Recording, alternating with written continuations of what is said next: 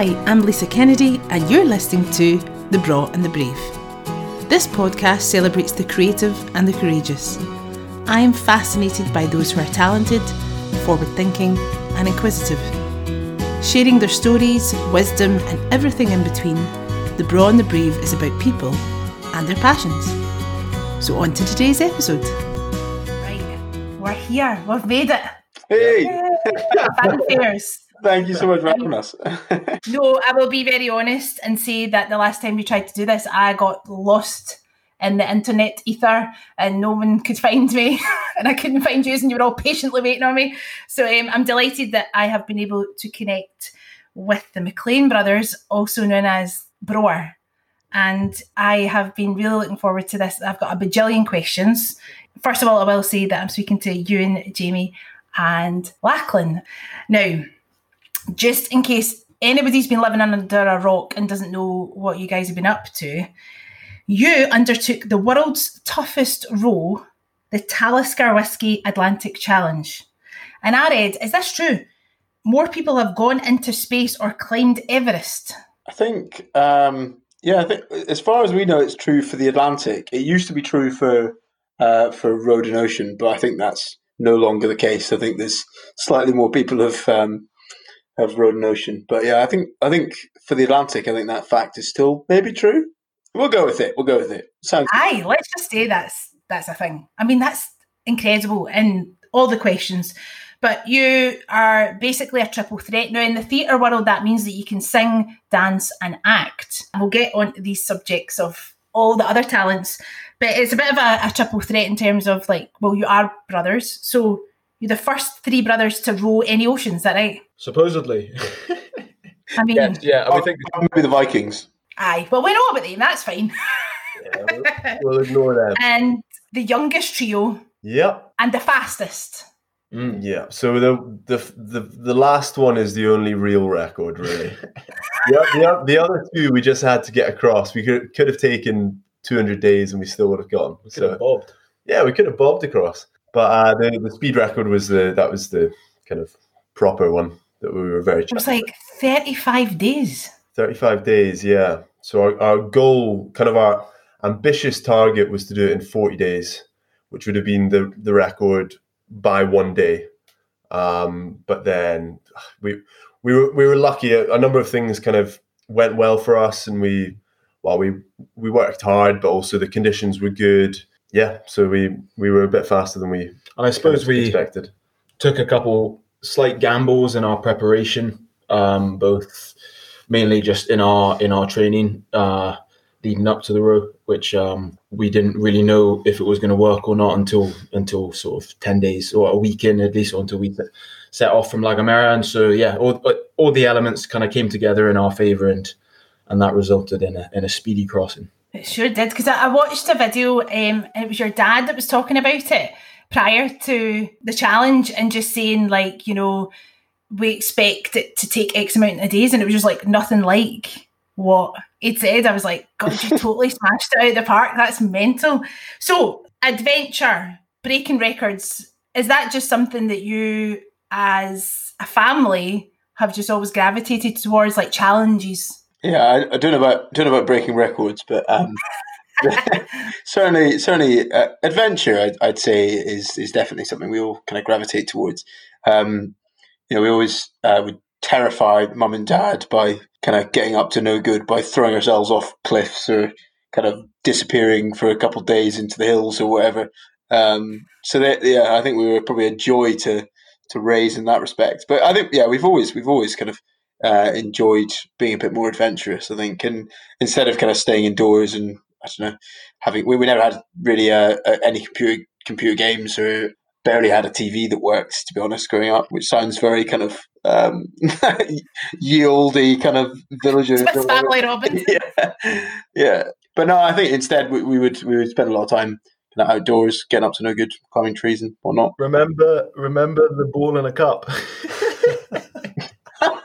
this is gonna make us, us about that. this is going to make us sound really Cool, know, really, cool. really cool. Yeah. Um, but one of the great toys we had was literally a, a wooden cup and a ball on a string, and you have to get the, the ball in the cup, and it's actually quite hard. So yeah, I think that's just an example of the fact that we had to entertain entertain ourselves in other ways. Which is really important, and I think a lot of kids these days would struggle to do that. You know, just like constantly being entertained by devices and content. And that's something like my generation, like we were definitely outside playing. I, I mean, I was not, I was a wuss, so I was definitely not as adventurous as you guys. But I think, uh, you know, like just that as a generation, you know, a couple of generations ago, where we just did spend more time outside and just entertaining yourself, finding ways to be active. Is there a sporting background as well? Is that something that was in your life? No, uh, yeah, we we were all kind of sporty, rugby. Ewan's into his skiing. Jamie and I more into rugby, and you're also a bit of bit of skiing. And then I've done a bit of kind of long distance cycle riding, but I wouldn't say any more sporty than your the, your kind of normal person. We we were into it, but we weren't kind of athletes. Yeah, but you guys are very close in age, so was it just that you were just spending so much time together and just finding those different ways to to keep yourself entertained I as a, as a unit? Yeah, I suppose so. So, I mean, the age gap is you and I is about 18 months.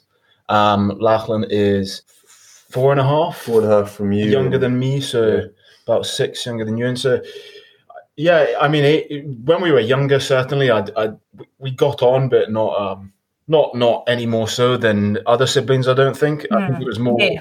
sort of a period of between when we all sort of, I don't know, 16 and on, um, that we started to figure out we had more similarities, both in what we enjoyed doing and yeah, and I think that that only grew over the past sort of five or so years, maybe more, when we've we've sort of spent more time together, whether it's at Christmas or in the summer, the, the kind of weeks together, the valuable weeks of holiday that, that Ewan's been having, because Lachlan and I still still studying or were still studying. And so yeah, so I think definitely now we've kind of realized really how much how, how well we get on and uh, and how much we do have in common. Totally get that. Like it's the same with my, my sister and I. You know, I'm pretty sure we got on more of we, although I think I was really annoying because I was one of those ones that was always trying to put her in a show. Yeah. You know, Let, let's do a show. And she was like, really, do I do a show, Lisa? And now, you know, all these years on, she's still in my dance troupe. She's still putting on a show. And I'm like, see, Poor Lala, to your big sister.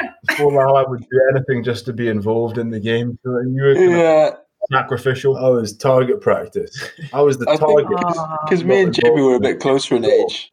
I mean, I guess maybe more when we were kind of, um, I don't know, 12, 14 or something like that. Lachlan was just that bit younger, so he would desperately try and do whatever, offer himself up in some way to uh, to join in, and we'd we'd probably end up just bullying him. To be honest, unfortunately. They had Yeah. some cruel game, Lisa. Some cruel, cruel terrible. games. I know we were actually talking about you prior to you coming on about your, your nickname Lala. And I was like, well, you know, my sister called me Weiss and herself Mimi when she was wee, and my mum's still calling us Missy Mimi. So it's going to stick. I'm afraid you've had it. I like that. Yeah, it's it sticks with you to kind of high school. Then I think that you're you're done for. You know, you you can't really. Yeah. If you try and fight it, it's it's, it's a no hoper. so this particular challenge, what was the inspiration or the impetus for taking this on? So yeah, it was it was it was kind of my idea. Um, I saw an ad for it quite uh, probably three or four years ago. Our dad works in whiskey, um, so he's a like a whiskey expert, and he showed me this ad for the Talisker Whisky Atlantic Challenge, a rowing race across the Atlantic, and I thought, I mean, that's that's epic. We'd we'd done lots of sailing on the west coast of, coast of Scotland, and I think for all of us, taking off and sailing across the Atlantic was was kind of a dream, and taking off into the you know the open ocean. So then I was planning on doing it with a with a, a good pal of mine, um, but then I, I told Jamie about it, and he was he was dead keen. And then Ewan caught wind of it, and I mean, although I, you know this mate, he's a great great pal, but I'd prefer to do it with, with my brothers. So then it just kind of snowballed from there. I think you were you kind of paid our our initial deposit for the race and registered us, and then it was we were committed, and we I think it's one of those things. As as soon as you tell more than a couple people about it, you just have to do it because none of us had now. any like a rowing background. done a bit of sailing, but very amateur. So it was a big, a, a big leap, and most people didn't believe us that we were going to do it. And then that just set, you know, that set us off. That then we had to do it. We had to. You're like, bring it on. Wrong. Yeah. Wait so to see this. We're all extremely stubborn. So that's yeah. I think um, I've heard of like siblings signing up another sibling to like a half marathon or something for Christmas, and it was about it was around the same kind of time. We just me and Lachlan got this forwarded email, which was congratulations on your application from Jamie. We're like, right, okay, we're in. Here we go, boys. You're like, you could have just given me a pair of socks. That would have been yeah. that would have sufficed. but yeah, like you know, you're saying like none of you had really roads before, like the preparation and the planning and everything that goes into that.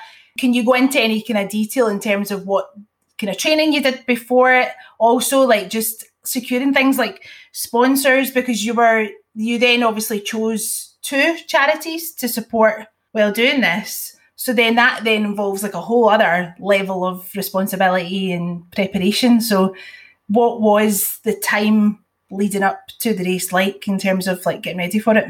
I mean, yeah, it, it's it's there's there's so many arms and legs that something like this grows, and it's a monumental task. Just um, the the thing itself, the actual rowing across the Atlantic is it's obviously extremely hard, but it's almost in many ways the simplest thing. Once you get there, then then you've you know you've got your your all your preparations done, or your planning, or your fundraising. So it's really getting to that start line that's the that's the, the most difficult thing. And I think it's something like nine out of ten teams who who register um, for the race and pay that initial deposit don't actually make it to the start line just because you've got whether it's whether you do it over a two year span. We did a, a, a quite a, a, short campaign over nine months, so we had to cram all of our training, learning how to row, um, raising 120 grand. Yeah, raising between 100 and 120 grand to, to do the race, like buy the boat, the equipment, the tournament entry fee, all this. That it, it just racks up the the shipping of the boat, flights, all, all this stuff, food. We learned in the early days the uh, the potential an event like this has to raise a huge amount of money and, and awareness for charity. And so we thought, right, well, mm-hmm. let's. It would be would be it would be great to be able to, to do some do this for something bigger than just ourselves. And so then the, the, the charitable element came into that, and we set ourselves the ambitious goal of two hundred fifty thousand split between the two, which we're chipping away at. It's still um, we've got the whiskey coming out soon, so that'll help, and we'll just be be just over two hundred by then. So we're getting there. But, um, but yeah, it's it's a huge, it's a monumental task, and and you really just have to break it down into all the different elements. Um, so I mean, you, uh, you and do you want to touch on the, the physical training aspect? Yeah, so it's um, the physical side.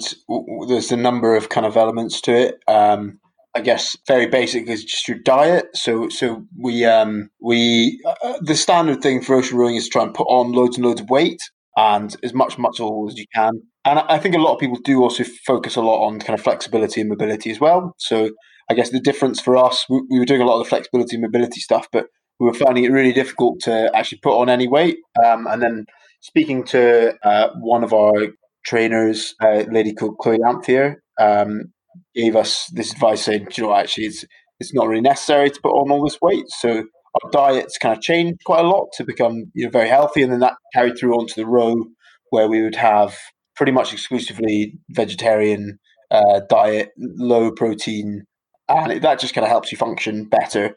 Uh, we weren't trying mm-hmm. to cram ourselves with really sugary carbs or anything like that.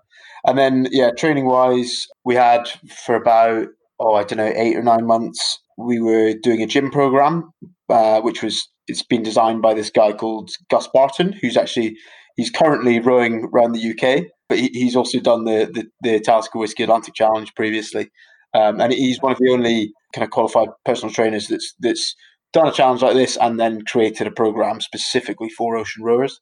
So that was that was kind of five days a week for about an hour and a half to two hours per session.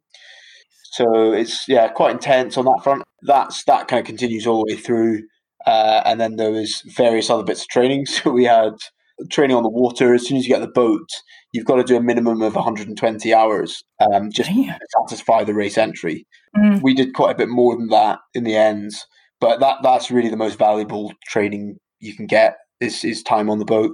Uh, it's where you learn your processes, kind of cooking food, making sure your technique works and you know sleeping and what it's like to run a night night shift and that kind of thing. So we had some specific, I guess, some specific trainers help us with that as well. Um, Angus Collins, especially, and Duncan Roy, yeah, both give us some tips as well. They're guys that have done multiple ocean rowings, uh, ocean rows in the past, um, so mm-hmm. they, they really know their stuff. So they can take you through all the drills and and all that kind of stuff. So there's a lot. There's a lot. I'm sure there was there's more that I've missed as well. All of our time out in Chamonix as well. Yeah, and this is this is amongst like actually you know having a life and you know studying and working and. I don't know about having a life. There's not much. Uh, You're like we're not we're not we're not available. Yeah. for nine months prior to this race. Yeah, yeah, pretty much. Yeah, just the intensity, like you said, that's even before you've started yeah. Like, yeah. you know, you're you're on your way. It's just like it's incredible that you got to that point, and that makes no you know the way you're describing it. That makes absolute sense why a lot of people don't even make it to the start mm. line because just you know everything that's involved, let alone the money that was obviously involved in setting everything up. Well, that, um, I mean, that's that's kind of almost the hardest thing is on top of all the physical training and and prep for the boat. You, we're obviously two students and a, and a young professional, so we've hardly got well, we've got no savings. so, um, so, we we were going from a point of view that if we if we couldn't get sponsorship, corporate sponsorship, or any sponsorship whatsoever to um, to fund to help fund the project, then it wasn't going to happen, which put kind of an added pressure. But that probably motivated us to to we knew we had to go and you know fund it. A big learning curve as well. It was yeah, all the, that process was almost as much of a learning curve as the actual crossing. And the two charities, so am I right in saying it was Feedback Madagascar and Children First? Yep. I guess it'd be really difficult to, or maybe it wasn't, but there's so many great causes that you yeah. could support in doing something like this. Like, how did you then whittle it down to those two charities? Had you already had interactions with them prior to? Yeah, we you're you're so right. Like we we met with quite a few charities at the at the early stages. Um, to try and figure out which, because as you say, there's so many causes out there, and it's really difficult to choose. Um, but after much kind of discussion, these are the two two we settled on. So feedback Madagascar. I was in Madagascar three years ago now. Uh, so I saw some of the work they do out there. I stayed in one of their youth centers, and the reason I was there was because I kind of a link to the the director of the charity, my ex girlfriend. She was family friends with him, so um, so there was kind of a closer link, but Jamie Spencer, the guy who runs the charity, also is just an awesome guy, and it's a great it's a great charity, really small, but and everyone that works for the charity is out there, you know, living in the villages, and they know what what these kind of communities need. So yeah, it's seventh poorest country in the world, and our focus is all on clean water. So um, a fifth of children die before the age of five because of waterborne diseases. So the so we, we hope to give three thousand people is the is the goal to give them clean water for life. So I mean, can, there's not really much better motivation than yeah, that. Yeah, of course, um, absolutely, that's incredible. And then you and do you want to talk about children yeah. first? And then Ch- Children First as well, which is um, Scotland's uh, national children's charity. Um, another one, as Lachlan said, we, we met with quite a few charities. It got to a point you know, we had to say we need to stop. You know, it's so hard to, to kind of choose. But um, Children First are a really fantastic charity. They, they they work with kids that have had a particularly traumatic upbringing, and I think you know we, we recognise that, that, that we were really fortunate. You know, we had a really loving uh, upbringing. We didn't we didn't experience kind of trauma or abuse growing up. So I think I think we, it, it kind of made sense for us if we can help in some way um, allowing these kids to have support um, that have experienced kind of trauma and abuse, then that, that'd be good. So, and they're, they're really lovely. The the, the uh, workers as well at, at Children First are absolutely lovely. So they've been fantastic. Of course.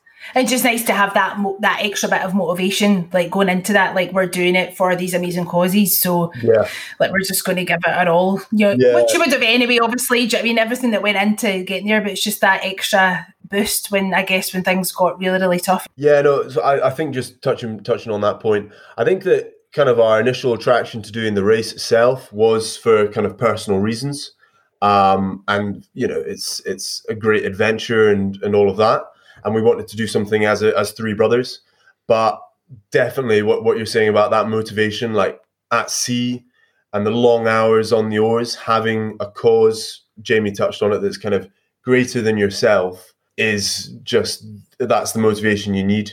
Um, it just you're just willing, and also in the in the fundraising leading up and stuff, you just need something that you truly believe in in order to just keep motivated when you when you're kind of in a I don't know, there's waves crashing over you and you've had three hours sleep in the last two days, you, and you're kind of why am why am I doing this? It is in essence the whole world is quite a selfish thing, um, both for like our parents and for I've got a long term girlfriend, girlfriend and extended family. So I mean, it's quite you're, you're putting a lot of people that you love in quite a difficult situation, um, and you're kind of doing it for your own reasons, and you're spending quite a lot of money through sponsorship to do that. So it's it, yeah, it's a it's a nice thing to be able to. It's not just that. It's it's you're not just trying to break records. You're not just trying to do it for the sake of doing it. You're doing it, and you've got this. There's a there's a sort of a deeper purpose. Yeah, and giving those charities another platform as well, because obviously you you being brothers and the challenge itself it obviously gained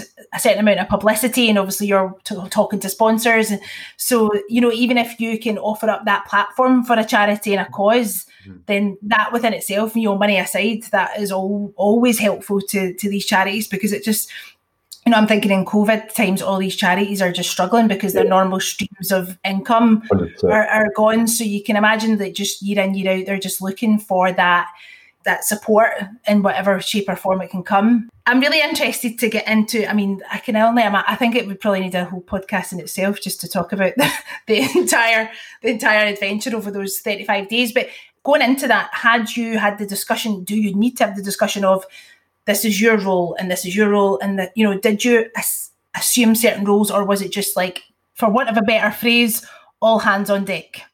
Um, I mean, we, we had these kind of mock roles. they weren't really mock roles. They were, um, I think my one was probably the only relevant one. So be, I'm an engineer day to day, so I, I, was kind of in charge of the, the technical elements of, of, the row. So um, there was a number of things that actually went wrong uh, during during the whole thing with battery issues, power charging, um, our autopilot the mount failed, so we had to fix that on the fly.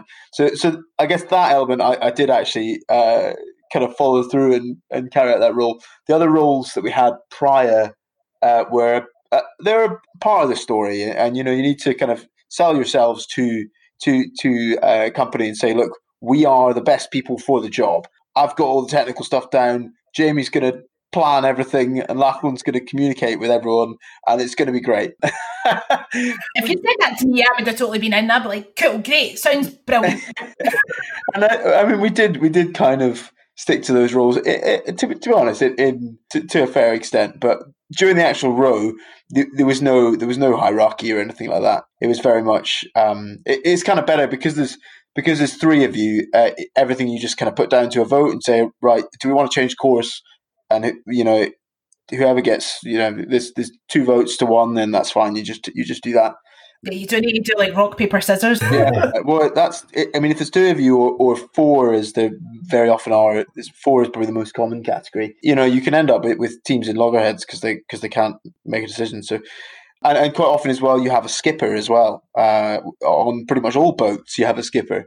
And I remember speaking to some teams. I think even some of the race organisers who were um, saying, right, who's the skipper? I think we put Lachlan down. They needed a name on the on the certificate, but we we didn't bother with that. I think um, I think it, it can work. I'm sure for for the vast majority of uh, of boating activities, but in in truth, when you're when you're out there, you kind of you, you do whatever is needed to be done in, in your area. So if you're if two if two of us were rowing and one was resting, the person resting, you weren't really resting. You either that was maybe it was maybe time for you to you would heat up some water and, rehydrate um, some freeze dried meals, or you would change the course, or you clean the solar panels, or if you were in a rowing position and you're the one nearest to the food hatch or the water maker, you just do it just because moving around on the boat is incredibly difficult, um, especially when you've got two people constantly moving, and you don't want to you don't want to interrupt that the flow too much mm. because it just it becomes so frustrating as a, as a, as a rower. You get, you try and get into a zone um, where where if like anyone asking you to do anything or having to stop really kind of throws you throws you off of yeah. course so you just yeah you do you do what needs to be done in your area whether and and and, and i think that's the easiest way to do it I mean, there must be so many highlights, but then you've also touched on you and like hurdles. So, because you'll, I guess you'll all have your personal highlights and hurdles. I mean, I guess the highlight was like finishing and then realizing that you'd like broke all sorts of records. But um, are there specific kind of highlights and hurdles over those 35 days that just stick out for you each individually? For sure. Yeah. I mean, there were definitely, I think you have really low points, points that are so, so difficult. And it's, you know, the hardest thing you've ever done. Um, and it's, and it's massively overwhelming. Um, and yeah, it, and you have these kind of lows, but then you also have these.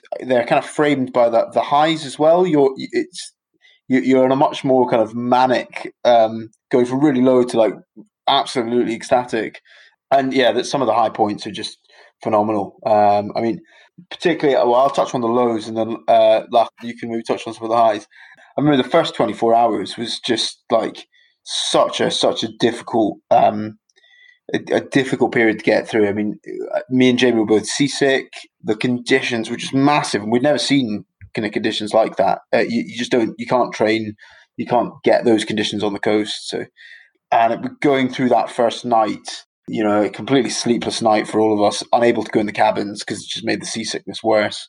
Um, there was a point where we were like, this could be another 60 days or more like we've we spent so much time and effort to get to this point, and we were desperate to try and enjoy the whole process.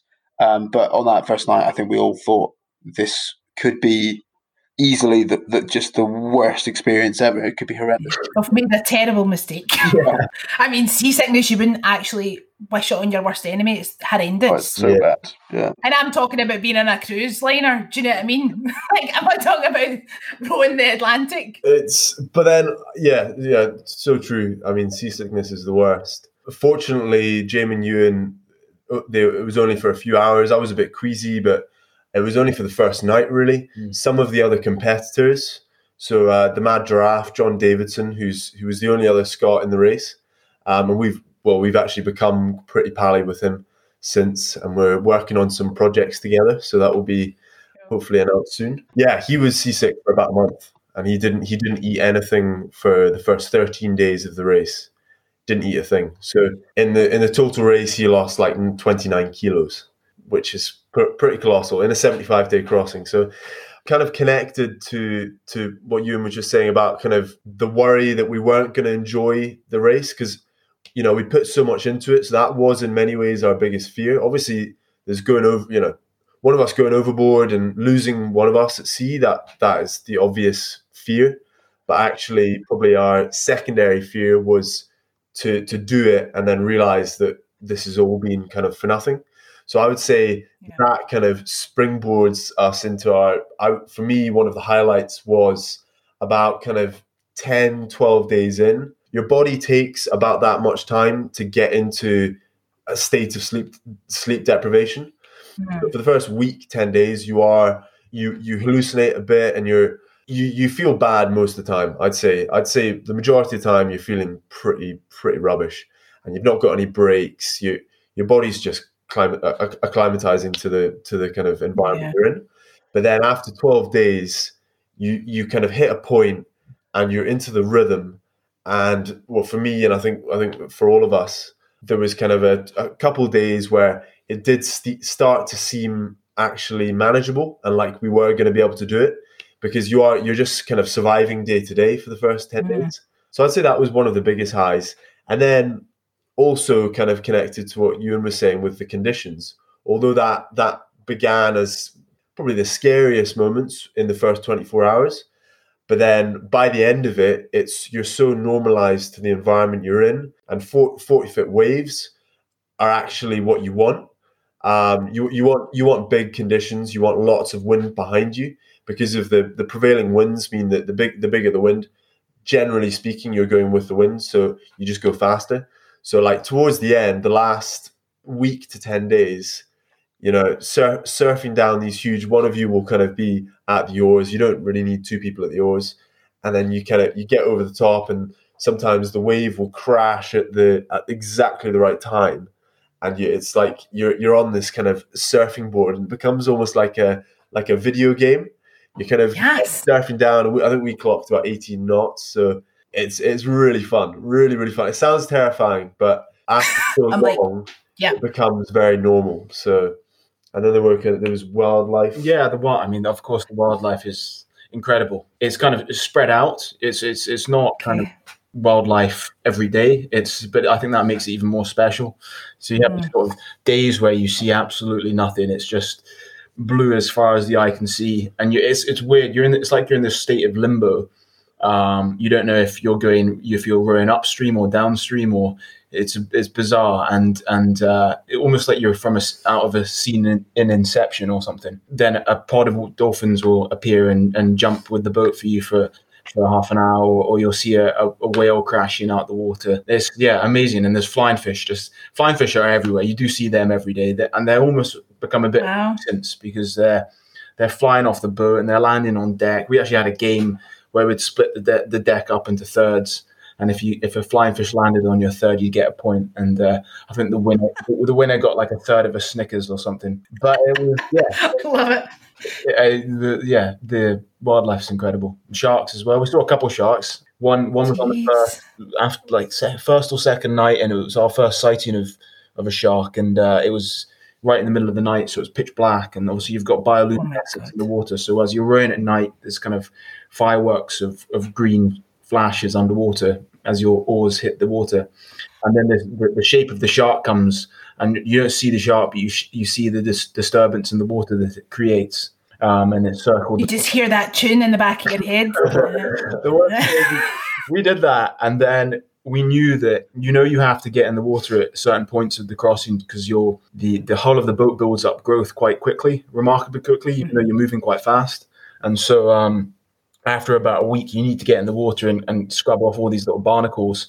Otherwise, you're, you're creating such drag for yourself; it slows you down an incredible amount. And so, you see these sharks in the water, and you know in a few days' time you've got to get in when it's a little bit calmer and, and, and clean the boat. So you're, you're there with a little scraper and you're under the boat with your goggles on, and all you can see is blue, blue, blue as far Seven eye can see. miles, yeah. seven miles deep, and then um, and all yeah, in the back of your mind, it's like da da da da. And you're like, God. Certainly make you go faster anyway. yeah, yeah, sure, yeah, for sure. That's when you're like, right, it's rock, paper, scissors for who's getting in the water today. Can you prepare mentally for everything that you were, you know, about to en- endure? Because I guess, like, like you were saying, you you can't know until you're in it. How was it mentally? Was it easier that it was your brothers? Because I guess sometimes you can just look at somebody and you don't need to say anything; they just know what you're thinking. Um, I think that um, the three of us actually our, our strongest kind of factor as a team was the fact we were siblings. So we, yeah, we, we get on very well, but also kind of on a deeper level, I would say it, it's having you know total trust for the people you're on the boat with. That's that's a huge factor, but also we we each of us kind of have similar thresholds in terms of getting scared or what we were comfortable, you know, pushing how far we wanted to push ourselves and what we were trying to achieve. So that was really crucial in our our team dynamic, I think. Um, and it meant that if the conditions were a bit big, then we would we would all be at the same point. We'd we'd, we'd all kind of agree that we were a bit scared. So let's let's just Hmm. chill, out, chill out a little bit. But then also we we kind of set the, the the goal of of the crossing itself. Our first and foremost goal goal was to kind of enjoy it as a trio and and to get along. So we kind of made a sort of a pact at the beginning that if at, for any reason we were having huge fallouts or we weren't getting on and it was it was jeopardizing our relationship, then we had to change everything. Like the the first thing was to enjoy it um, and to kind of bond us as a three. So that was, I think, just being on the same page at the beginning of the race was was really important. It's weird though because you, you can't. Um, I think that was one of the big unknowns, and th- there's there's quite a few unknowns before you start a challenge like this, and and, and that's the scariest thing more than anything else. And and I think the sleep deprivation and just not knowing, you know, what we would be like, how we would be functioning after 30 days of, you know, only having had kind of four hours sleep a night or whatever, rowing constantly. So I think uh, that was one of the big fears. We did we did talk about, you know, what our main our main kind of fears were prior to, to starting. That was again advice from Chloe Lanthier, which I think was really helpful because it, it, it lets you kind of think through scenarios and and Um, one of the things we did try and do was just try and get used to sleep deprivation and still functioning. Uh, was just to just to get up at like four in the morning and go and do a training session and then just do your day as normal. Uh, don't mm. don't try and have a rest or anything. Just so you're you're used to it and you realise, I think, through doing that that you can actually function fairly well. Uh, and it's the same out in the Atlantic. I mean, uh, it's amazing what the body can can deal with. It's absolutely astonishing. I mean, we were literally rowing for, um, I mean, like 14 hours more, 15 hours a day, and then only sleeping for about four. Uh, so, and it's and, and you just kind of get used to it after after kind of 12, 10, 12 days. And amazingly, you, the body you can thrive. You can actually really enjoy it, like we did, which was good. I think the the mental preparation is it is the hardest bit, and you Ewan was touching on there. Chloe Chloe Lanthier, she had she has a really interesting philosophy that if if you're when you're doing an expedition, she's done some, quite a few expeditions herself, and she's okay. an endurance athlete. Uh, so she did she did one through the Arctic, and she's um, yeah she, she's she's amazing. But anyway, mm-hmm. her, her kind of philosophy is if if there is something you're anxious about, so an, another one was there was sleep deprivation. Um, another one was one of us going overboard and drowning because in in kind of on on this boat, you know, we were always attached, but if you did get swept overboard and you, for some reason or another you weren't attached, then y- you would be lost because your yeah. boat's moving at a pace that you can't actually because the wind is behind you generally you can hardly stop the boat so that's it's quite a big thing to kind of um, comprehend that so, but she was her her thing is like anything you are anxious about, try and prepare for it in any way you can. So we we would get up for these kind of four o'clock training sessions, go out for a row, and then she said at the end of the session, when you're exhausted and you've had no sleep, jump overboard and swim after the boat for you know for ten minutes each. And so like little things like that, I think over time, just doing them and putting yourself in kind of not a similar situation, but no, it makes but it's as similar as you can. You can kind of imagine that happening and how you would react. Yeah, yeah, yeah. And I think that's it's sort of the only way of. Yes, yeah, it's obviously not allowing the panic to set in where exactly, you know yeah. then all the training and everything goes to pot because you haven't thought about how to manage your own you know thought process in these really difficult situations. Yeah, exactly. Yeah, because it's, it's it's yeah as Lachlan was touching on, it's not about being able to improve at swimming after a boat when you're sleep deprived and have just been rowing for 12 hours or it's not about being able to row better when you're that badly sleep deprived. It's about getting your body used to functioning and doing that in that in that environment in those circumstances so that yeah the more you become used to it the more you kind of yeah as you say the the anxiety and the stress and the shock that if something bad happened in that environment, then you're you're better equipped to deal with it. Absolutely. And I mean, I can only imagine what that day was like. So it was Antigua that you finished the race. Mm, yeah. I can only imagine like the total elation. Did you know at that point that you'd totally smashed it out of the park? Like, obviously, you're keeping log of like how many days or whatever, but did you have any other contact or any, you know, to know whereabouts in the race you were? Yeah, so so we had um uh, we had a weather router uh, who's just a, a, family friend called uh, Stuart Robinson, who affectionately has the nickname the Skipper, uh, who we sail with quite a lot. He's a pal dad's. Um, it was just before the race.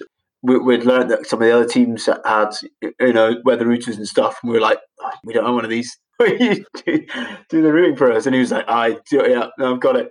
But and that was brilliant. Actually, not only did I mean his routing was unbelievable. It, it really, um, really, really helped. And it's more just from having that kind of point of contact. You're in a bit of a um, echo chamber on this little boat, um, and you you can start to spiral if you start if you think you're kind of off going off course or whatever, and that can really have an effect of, of the on the mood on board.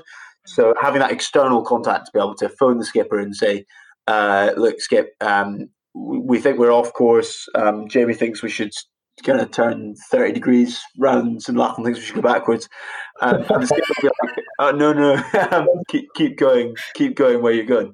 But we had that, and then we also had um, a, a, little satellite on the boat that meant um, that we could uh, connect to the internet. Basically, it was like a little Wi-Fi hotspot, which meant we could send back videos and photos, but also check where we were in the race and, and check the weather and stuff like that. But I think, yeah, I guess to answer your question, were we kind of aware of, I guess, the impact that we'd had, or, or we knew where we were coming in the race, but I, I think we had absolutely no idea you know how much I guess exposure we'd we, we we'd got. Um, our Instagram, we, we had uh, we we company Story Shop, who at the time were you know very just friends of Jamie's really and, and very new. They were doing the Instagram and sharing posts. Yeah. They created this huge following, which was just you know phenomenal. And uh, we were actually a, a bit faster than um, a lot of our friends and family thought we were going to be. So the only people to actually make it to Antigua on time to see us across the line was mum and uh, the skipper, our, our weather router, and, and his wife, the guys that were catching some film. But all our friends and dads and all that lot, they completely missed us. Um, we were kind of expecting though that you know there'd be a handful of people, and uh, our expectation was really very low. But yeah, we got into got into Antigua. And it was so overwhelming. There were, I mean, hundreds of people and, and these this huge row of kind of super yachts that all uh, kind of beep their horns uh, or sound their horns as you come in, and it's just it's you've not seen anyone else for like thirty five days or whatever. So it's like lockdown on steroids. Yeah, yeah, literally. So. It is. I think yeah. Um, on on top of that, we were that added to the uh, the sort of overwhelming nature and just the incredible feeling of arrival was our awareness to manage our expectations coming in because even though we we knew where we were in the race and we knew that the uh, the sort of the speed record was in sight, you have to be very careful about getting ahead of yourself. Especially, I mean, there's there's many examples in the past of probably more experienced teams who have got only a couple hundred miles from shore, so that's maybe two two or three days, if that, and something they've just been hit by a rogue wave, they've capsized, and, and all hopes and dreams. So you, you you've got these sort of um, these stories going on in the back of your head. So we were very we, we were very aware of this and very um, we wanted to make sure that none of us kind of got ahead of it. So it meant that we can't kind of didn't really think about it, which was a nice thing until we until we uh, pulled into port and all the flares are going off and things like that. And then and then it really begins to kind of hit home. And I mean, Lachlan and I were actually chatting about today and thinking back to that moment, it still gives you kind of chatting about it now. It gives you goosebumps, but it but also you you feel kind of somewhat detached from it. Um, it feels like it could quite easily be just a, an incredible dream. I can, I can imagine because you know I'm thinking I'm equating it to you know we was calling the theatre world show uh, post show blues. Yeah. You know that just that you've worked so hard on something. It's been a total slog. There's been highs, there's been lows, there's been like really scary moments, and then it you know it happens, and then lights out, curtains closed, show's done. Yeah. We're saying it's 35 days, which is bonkers, but it was all those months prior to that. How do you then adjust to normal life? In inverted commas when you came back? Well, I delayed dealing with that for a good six months. I actually stayed in Antigua and uh, got a job on a on a yacht, and then I I sailed home. So I, I actually only got home three weeks ago. I'm kind of trying to address that now. you, you, were like, I'm not, I'm not dealing with the post show blues. I'm just staying here. I'm just in here forever. Yeah, exactly. Nah, I mean, I know. I think, I think yeah. it was. We obviously had two weeks in sort of Paradise Island um, with our friends and our closest friends and family. So that definitely helps the adjustment back to uh, back to normality. And and I mean, overall, we had a very positive experience. So it wasn't like we were moving from like a harrowing environment back, trying to adjust back to normal life. We we we chatted about we chatted at length about different new adventures whilst we were at sea, and so that was something that we definitely wanted to carry forward. So we had this sort of mm. lovely period of two weeks of just kind of just relaxing starting to adjust back to life on land, and then and then I mean it took about I think f- for me I don't know about you, Ewan, but it took about maybe a month, so kind of two weeks after that, arriving home, you see our friends, it's great, everyone's wanting to hear about it. Then it starts to sink in that sort of that it's happened, it's it's over, all the all those hours have gone into it. It's um, that's now in the past, and it's kind of looking forward. But I think something that's definitely helped over the past six months I mean, I mean, COVID aside, but um, mm. has been the three of us left arriving in Antigua, knowing that we wanted to do something else together. Uh, we we enjoyed the experience. We enjoyed working together um, so much. So we knew that we wanted to do something else, and so that's been something something that's been mulling over in the background. So it kind of for me, it's been okay. That's over. Yes, it's, it's been weird adjusting back to normal life, but you know it's not that far away Something else in the horizon. and that same sort of feeling will be back soon. Brilliant. So can you um can you disclose what's happening next, or is this all top secret? Well, we've been building a floating sauna. I know. I was very much enjoying your stories today, Ewan. Very much. We're going to take a sauna across the Atlantic. That's that's the plan. no, to be honest, I, I think I mean the boat was kind of like a sauna in itself because it's very hot. Um, the time of year that you cross, so the cabins are little, like little saunas. So I don't think we need to recreate that again with an actual sauna. Um, it would be far more dangerous as well. But no, we've got we've got a number of ideas. There's there's actually quite a few. I think there's probably about five different projects which we've got uh, on the go at the moment, and we're kind of waiting to see which one kind of yeah which one leads, um, which is very exciting because coming out of the restriction of the row and then going back into normality. Um, in, in a sense, there was kind of a month where there was just a, a real lull. It's not just the 35 days at sea, it's also the year before where you're just like frantically, desperately trying to get everything together. Um, uh, but it's quite exciting. It's an exciting time. You know, you're learning loads, and it's it's. We held our hands up at the beginning of the whole road said we know nothing, not even about rowing. We don't know anything, so we need to really need to try and learn about it. And and, I think now we've got the same kind of um, excitement and kind of momentum with a, a number of different kind of projects. But floating sauna's one. Um, there's a couple which we're going to keep under under wraps, but yeah, watch this space. dot dot dot to be continued. Can I just say, I think it's awesome what you've done. Um, I think you guys, anything I've seen of your content, and I know obviously you were saying like you know you were doing the role that you had a lot of help with that, but just that you are great ambassadors for your country. You know, just sitting here speaking, like you just come across as like really decent people who just wanted to do a thing. And like you you know you were open about it. It was like it was for us and there was the concern of our family and friends but then to, to go to great lengths to support those charities. And i'm going to use the word inspiring and i use it a lot when i speak to people on this podcast but what you have achieved is dead inspiring. Like anybody that's listening to this just now is going they're saying they didn't know anything about Rowan or they didn't know about this or that you know like but you you made it happen and you know it's hard graft and dedication and sacrifice and all of those things and yeah there's really scary moments but you just totally clubbed together as a unit with all the help that you had but you did it you made it happen and it's super inspiring and i just commend you for that that was a long sentence but that was me just saying well done i think. That's extremely extremely kind, and I think that um, for, from our point of view, I think that would be the the one thing we would like for other people to take from, I guess, our campaign across the Atlantic is, you know, if these three chumps can do it, then you can do it. We were just, uh, I don't know, we've, we've got big ideas, but and we'll we'll we'll stick to our guns, but. Other than that, we're just, we're very normal people. Well, this is the thing. I think it comes up a lot in the podcast. Uh, um, in Scotland, we have this kind of oh, don't got don't get too big for your boots. You know, you know, don't look over the parapet too much. And and I think that's just really detrimental. Like you know, when you're a grown up, if you've got parents that are saying like you can do anything, you're amazing. You know, we're saying this to kids, but then we get to a certain age and it's like, why can't you dream big? You dreamed big and you made it happen. You made it a reality. Yeah, and I think um, especially at the beginning. I mean, you tell someone you're gonna, you know, we, we, the three of us are gonna row across the Atlantic, and people are like, "You're mental! You can't do that. That's absolutely ludicrous." But I guess the three of us seemed to believe in it, and we convinced each other that it was a good idea.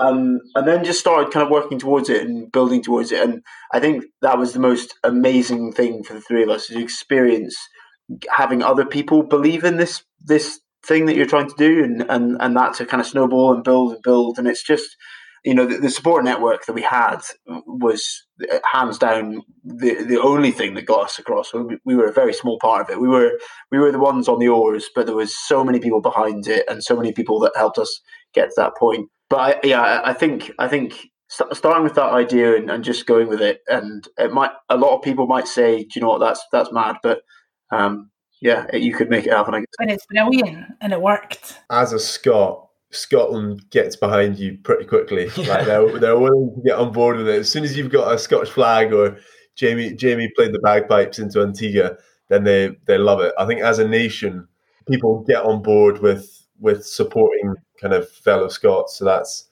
that's invaluable, definitely. Yeah, absolutely. Um, yeah, let's just touch on the fact that like I feel like these are like the Scottish version of the Corrs if the Corrs were to like row the Atlantic. These are like total triple threats. So you all play an instrument. Am I right in saying that? Very averagely. Aye. Well, you say this, but nonetheless, you all play an instrument, which you know you're just ticking all these boxes and, and very creative. So like. I feel like I'm now being a stalker. I'm like, you know, I'm following like Porridge and Forage, for instance. Porridge and Forage is, uh, yeah, we've uh, over the past few months been working towards a range of different recipes. it's a passion project, but yeah, we all have. We all. I think that comes back to our our parents and our upbringing and our childhood. Um, kind of finding different ways to entertain ourselves. So music was definitely a big element, and we were. Our mum in particular encouraged us from a young age to to try and get involved with music, and we'll owe her for, forever for that. Mm. Um, and then as a sort of, I think our early education at um, Edinburgh Rudolf Steiner School was very sort of important in us developing other interests for me cooking mm. for you in the kind of the engineering side lachlan i'm not too sure Lachlan, I feel like you get the bum end of the deal here, being the youngest. A world class finger knitter was our Lachlan. I I once knitted an elephant. That's my talent.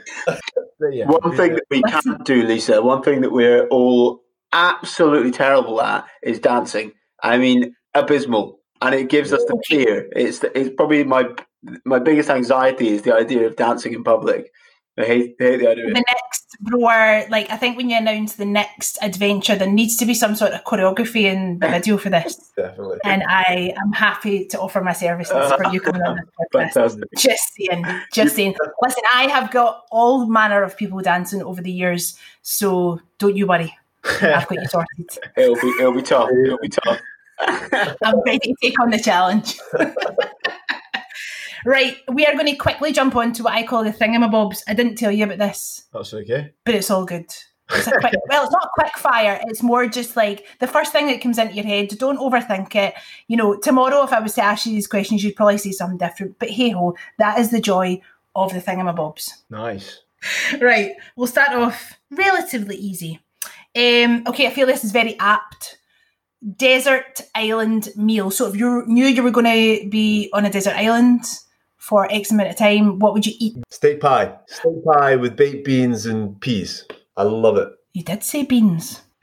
Unusual choice, but um, okay. Yeah, my, my we were we obsessed over pies uh, whilst we were on the road. But for me, it'd be a pie from Lochinver Larder, which is uh, a little pie shop uh, in a town called Lochinver, which is way up west coast Scotland. So probably the venison cranberry pie. Oh, if I had to eat it, day in day out. Wait, is it that? Is that the deal, or is it once before no, no, you get? No, this is like this is like the the treat ah, you have. Ah, I was going to say porridge, but nah, scrap that. you're just be, you're just being on brand. Probably, ah, uh, a perfect Napolitano pizza with Nduja. Nduja. Nduja. It's like a spicy Italian sausage crumbled on top with maybe some fresh tomatoes, a little bit of basil, buffalo mozzarella. Oh, these are just making me starving now for dinner. Loving it. Um, okay, we're going to go a wee bit more philosophical if you can handle it. What's the best advice you've ever received? Wow, that's tough. Um, Expecting big things from Lachlan here to save us. Yeah, right, come on now. No pressure, Lachlan. Oh. Don't be afraid to get off and push. that's, the one thing that's popped into my head when you're riding a bike and going uphill. I, one thing that's kind of relevant, but I don't think it's the best advice, but it, it's um, it's kind of more of a motto that one of the previous rowers, uh, Mark Slats, had. That was um, uh, "Be better than your excuses." Which, or no, be stronger than your excuses. I think was the was the quote which I think is quite nice um, and kind of, I guess, relevant. Um, I, I, don't think maybe works for everything, but Well, to be fair, you had so many excuses not to do what you did, and you still did it. So you nailed that one. it's not. Re- I don't know if it's advice, but it's definitely. If yeah, I've been told it in the past, and I think that after the row, I think the three of us certainly felt this, and it was just kind of backing yourself. We we we set off. We had this idea. We backed ourselves, and then people got behind that idea, and we made it become a reality. And I think um, whether that's an example of it of it going well. I think Mm. there's lots of cases where you can back yourself and and you fail miserably, but I think that in itself is just an, as valuable experience. And so if you if you back yourself from the get go, I think only good things will come. Excellent advice. Well done. I still think that don't be afraid to get off and push is equally fantastic advice. Thank you, Linda. Thank you. Don't let them tell you otherwise. Um, can you handle two more? Yeah, yeah. If you had one extra hour of free time a day, how would you use it? I'd read. yeah, that's pretty good. I would play. I would play music. I don't. I don't play enough music. In fact, I might play some music after this. But I usually I, I find that now at the moment, especially, I'm just too busy. I just don't have time. So I spend an hour. What do you mean, listening to music or actually No, playing it? no, playing playing music and write, writing probably writing music. I think is what I'd spend that hour doing. What about you? There's, uh, there's so many things: music, cooking. Um, but I've been told meditating's very good. I would. I'd like to get into that. Maybe just maybe just an hour of crafts. Yes. May I don't know what that would come in the form of. Maybe con- con- construction of a floating sauna is an example, um, or Pottery. pottery. I've always liked the idea of becoming a potter, or wood turning. Just crafts in general. I think but a very wholesome activity that is always rewarding. Yeah, you all obviously have a very creative edge to your to your lives as well. That it's, it's just hard to fit everything in, though. I feel like you guys need to invent an eighth day of a week. To be fair, I think you probably could between the three. If you stick the three heads together, you'd manage it.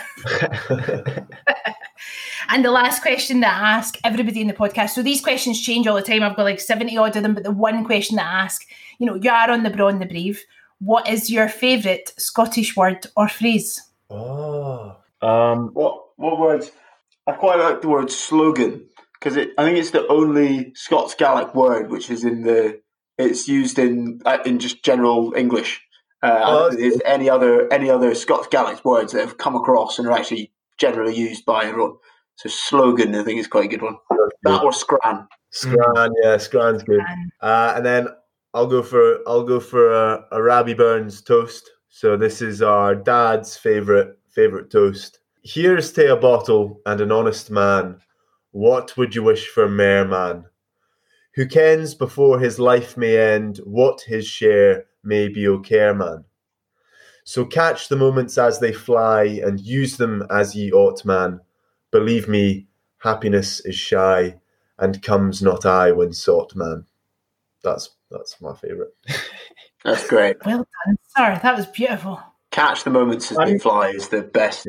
The braw, just I, I don't know. It's just got a great roll off the tongue. But I think also our, our our name was sort of the, the group of us, bro. It was it was the idea came out. I mean, came out of two other other words that aren't quite so fantastic, but but its meaning, braw, I think is is just a great great word. You guys are just the total epitome of what it means to be braw brave. You are now braw bags.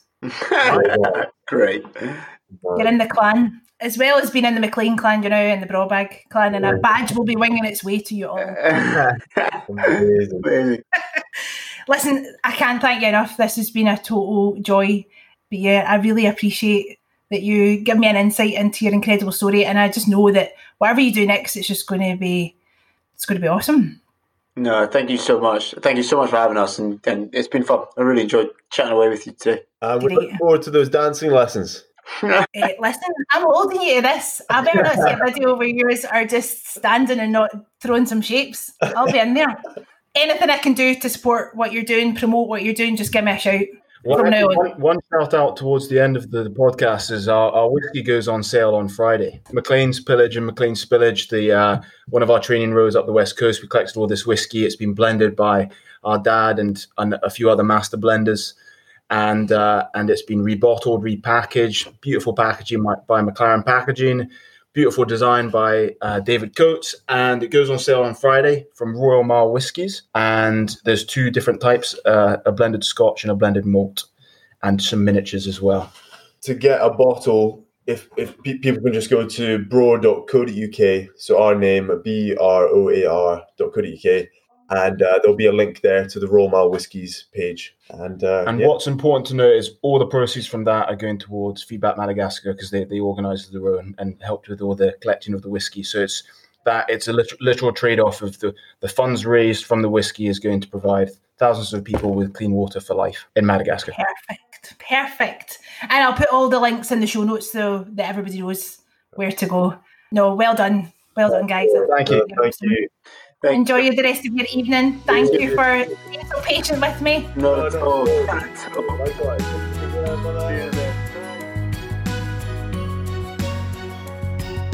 I hope you enjoyed today's episode of The Braw and the Brave, a podcast about people and their passions. Join us next time for more insight and inspiration from my wonderful guests. Bye for now.